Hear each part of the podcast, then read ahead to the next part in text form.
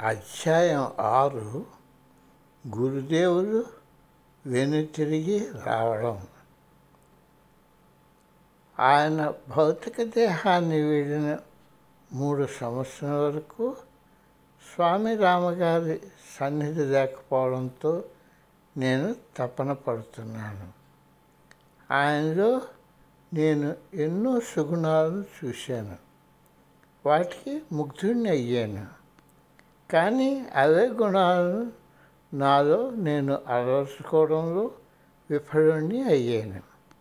అందుచేత ఇష్టపడే ఏ గుణానికి నాకు దారి కనబడకపోవడంతో దాన్ని ప్రత్యామ్నాయంగా ఆయన నాకు నిర్దేశించిన బాధ్యతలకు నేను అతుక్కుపోయాను. మా నాయకత్వ బృందం గురుదేవుల విజన్ రియలైజ్ చేయడంలో కలిసికట్టుగా ఉండేటట్టు నేను చేయగలిగాను. అనుకోకుండా ఆయన అకస్మాత్తుగా తిరిగి కనిపించే వరకు ఆ సామర్థ్యం నాకు మూడు సంవత్సరాలు పని చేయడానికి సహాయపడ్డాలి పంతొమ్మిది వందల తొంభై తొమ్మిదో సంవత్సరంలో ఆయన వెళ్ళిపోయిన తర్వాత మొదటిసారి ఆయన నా దగ్గర రావడం ఎంతో ఆకస్మికంగా జరిగింది. నా అంతఃకరణలో ఏదో ఒక రోజు ఆయన తిరిగి వస్తారన్న భావన ఉండేది. అది ఎలాగా ఎప్పుడు అన్న సూచన లేదు. అందుచేత అది జరిగినప్పుడు అది పిడుగు దూసిపోయినట్టుగా జరిగింది. అది విచిత్రంగా అనుకోని విధంగా తెల్లవారగట్ట మూడు గంటల సమయంలో నన్ను కుదిపి వేసి రేపింది నేను ఇంకా నేలపై మగత నిద్రలో ఉండి మొదట నా గదిలో దీపకాంతిని గమనించలేదు. చీకట్లో మినుకు మినుకుమంటూ కనిపించే ప్రమిదిలోని దీపకాంతి వెలుగులాగా అది ఉంది. నా ముందున్న గురుదేవుల చిత్రపటం నుంచి ఆ దీపకాంతి వస్తున్నారని నేను గుర్తించేదాకా నాకు అజ్ఞాత భయం కలిగింది. వెంటనే అది గురుదేవుడని నాకు స్ఫురించింది. మరుక్షణంలో ఆయనకు అలవాటైన వెచ్చని ఆలింగనంతో నన్ను ముంచి వస్తున్న ఆయన సాన్నిధ్యం స్ఫురించింది. నా మదిలో ఆయన సందేశాలు ఒకదాని తర్వాత ఒకటి దొరలడం మొదలయ్యాయి. ఆయన ప్రేమపూర్తంగా ఓర్పుతో జవాబులిచ్చి ఆయన లేకపోవడంతో నేను పొందిన ఆందోళన బాధను మట్టుమాయం చేశారు. దాని తర్వాత ఆయన ప్రతిసారి అదే సమయానికి జ్యోతి రూపంలో వచ్చేవారు. అంతర్భుతితో ఎవరో నన్ను లేపడానికి వచ్చినట్టు నేను ఆ సమయానికి లేచేవాడిని. ఒకవేళ నేను లేచి ఉండకపోతే ఒక బొద్దింక నా కాలు బట్టన మెల్లగా కొరకడంతో నేను తటాలను లేచిపోయేవాడిని. ఆ బొద్దింక రూపంలో వచ్చిన మహాత్ముడు మెల్లగా పాకుకుంటూ సోఫా కిందకు వెళ్ళిపోయేవారు. ఆ జ్యోతి కనిపించగానే నేను గాఢ ధ్యానంలోకి వెళ్ళేవాడిని. ధ్యానం ముగిసినప్పటికీ ఆ జ్యోతి అంతర్ధానం అయిపోయి నేను తిరిగి నిద్రలోనికి జారిపోయేవాడిని. ఆ మరత నిద్రలో ఆ రోజు నేను గురుదేవుని అడగాలనుకున్న ప్రశ్నలన్నిటికీ జవాబులు వచ్చేసేవి. అలాగే ఏడు రోజులు జరిగింది. ఆ సమయంలో దేశమంతా తాత్కాలిక ఆర్థిక మంజంలో కూల్పబడ్డారు. ప్రతి వ్యక్తికి తమ కంపెనీ నిర్వహించుకోవడం దుర్భరము అయిపోయింది. మా కంపెనీకి కూడా అదే వర్తించింది. మా కంపెనీ నడపడంలో నేను పూర్తిగా లీనమైపోయాను. ఆధ్యాత్మికంగా నాకేమవుతున్నదో ఆలోచించడానికి నాకు సమయం దొరకడం లేదు.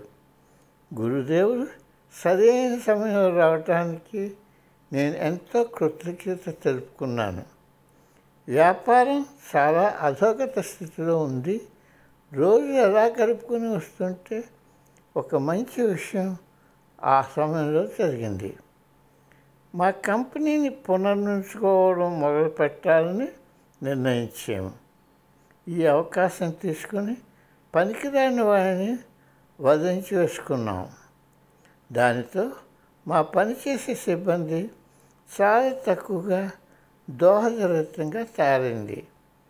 ఆర్థిక లాభం లేకుండా పనిచేస్తున్న చిన్న కంపెనీలను మూసివేసాం ఇటువంటి సబ్సిడీలను మూసివేయడంతో మేము ఒత్తిడిని తట్టుకోగలిగాము నా జీవితంలో అతి చెడ్డ దశలో గురుదేవుడు దూరంగా ఉండి మునిగిపోతూ నన్ను కాపాడడానికి ప్రయత్నిస్తూ నన్ను నేను ఎలా కాపాడుకోవాలో నేర్చుకోవడానికి దూరంగా ఉండిపోయారని నేను భావిస్తాను.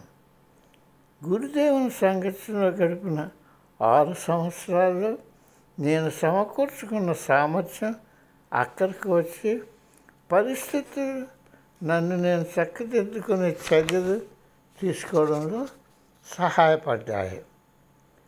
ఒంటి చేతితో భారతదేశంలో ఒక మారుమూల ఆయన ఒక పెద్ద హాస్పిటల్ మెడికల్ కాలేజీ ఎంతో శక్తితో ఓపికతో కట్టిన ఆయన శక్తిని చూసాక గమ్యాన్ని చేయడం ఎలా చేరుకోవాలో నేను నేర్చుకున్నాను.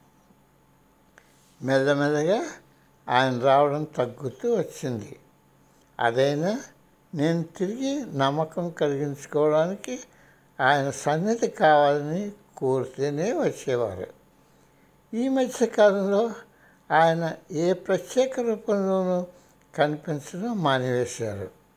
నేను ఇప్పుడు ఆధ్యాత్మికంగా పెరిగానని ఆయన నా సమక్షంలో ఉన్నారని తెలుపడానికి నాకు ఇప్పుడే జ్యోతి కానీ ఇక ఏ ఇతర భౌతిక నిరూపణ కానీ అవసరం లేదని ఆయనకు తెలుసును ఆయన నా సన్నిధిలో ఉన్నారన్న జాగ్రత్త మా మనసుల మధ్య సమాచార మార్పిడి పటిష్టంగా స్పష్టంగా కొనసాగుతూ ఉంటుంది.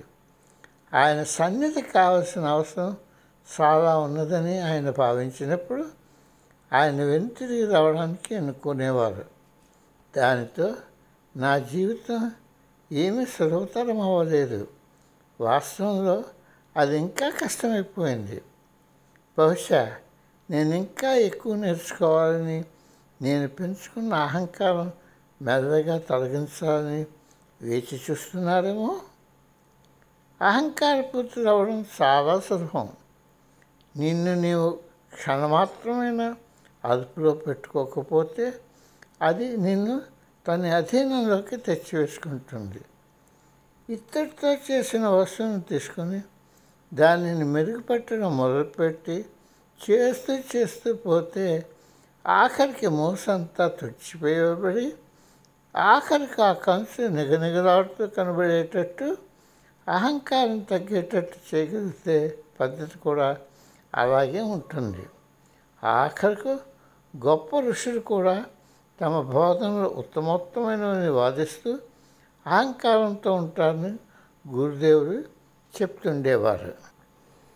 గురుదేవుడు ఎప్పుడైనా క్షణకాలమైనా భౌతిక రూపం మరో తీసుకున్న ఆయన అదే ఋషిలాగా ఉంటారు.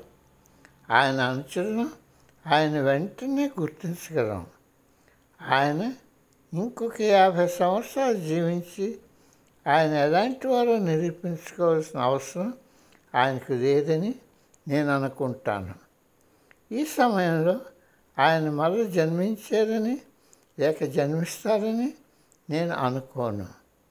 కానీ హెచ్ఎస్సిలోను స్వామి సెంట్ రామా సెంటర్లోను ఆయన సన్నిధి కొట్టొచ్చినట్టు కనిపిస్తుంది.